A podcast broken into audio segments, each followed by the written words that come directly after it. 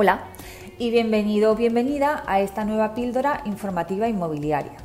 Mi nombre es Irene Delgado y soy la responsable del departamento jurídico de apivirtual.com. Hoy quiero estar con vosotros para hablar sobre un tema de gran relevancia y es quién tiene que asumir las derramas que pesan sobre el inmueble objeto de la compraventa. Vamos allá.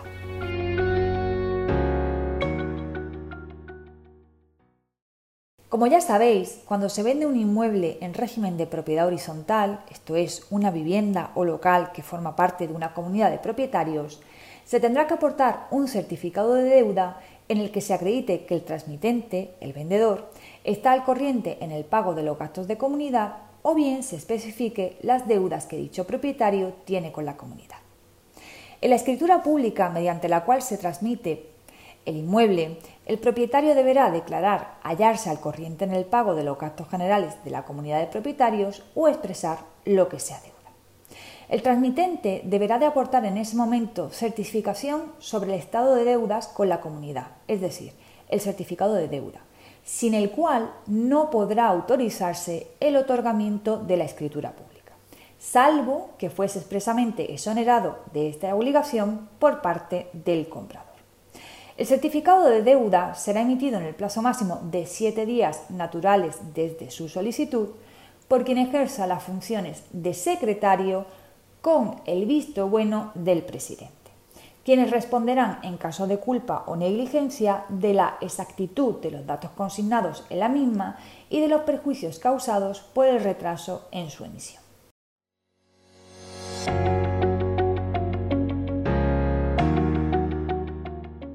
Y aprovecho para informar y a otros muchos recordar que en la web de apivirtual.com tenemos disponible una sección de blog que actualizamos semanalmente y además con las últimas noticias del sector inmobiliario, muchas de ellas con una base de partida de las últimas sentencias dictaminadas en esta materia.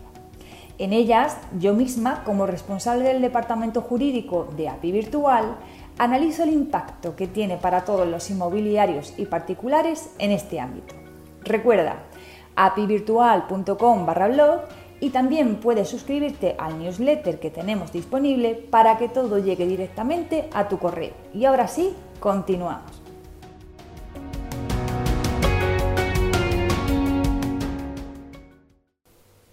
No obstante, Existen muchas dudas y errores sobre las derramas pendientes del pago al tiempo de la venta.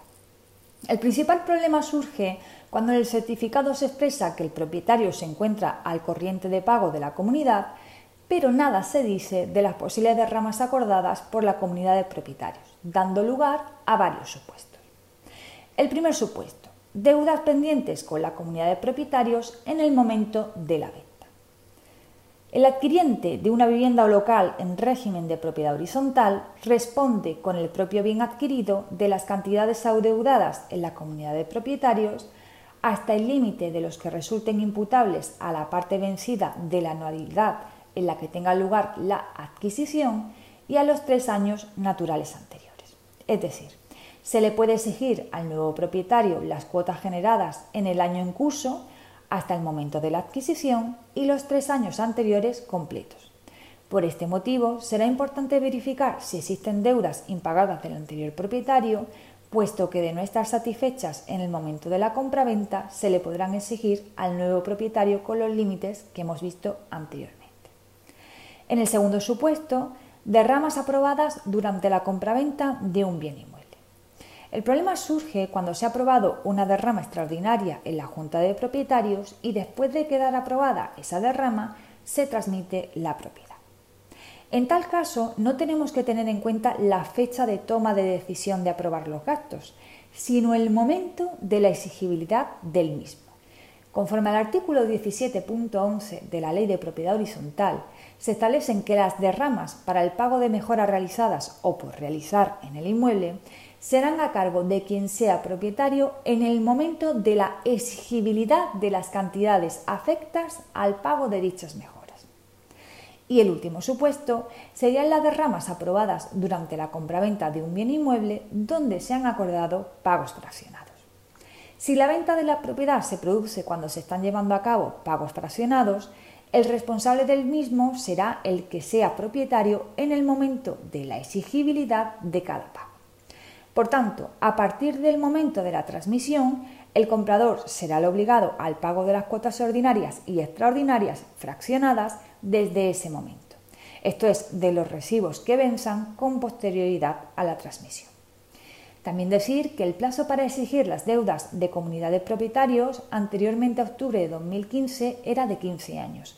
Sin embargo, con las modificaciones que se llevó a cabo en el Código Civil, el plazo de prescripción para reclamar las deudas de comunidad de propietarios será de 5 años.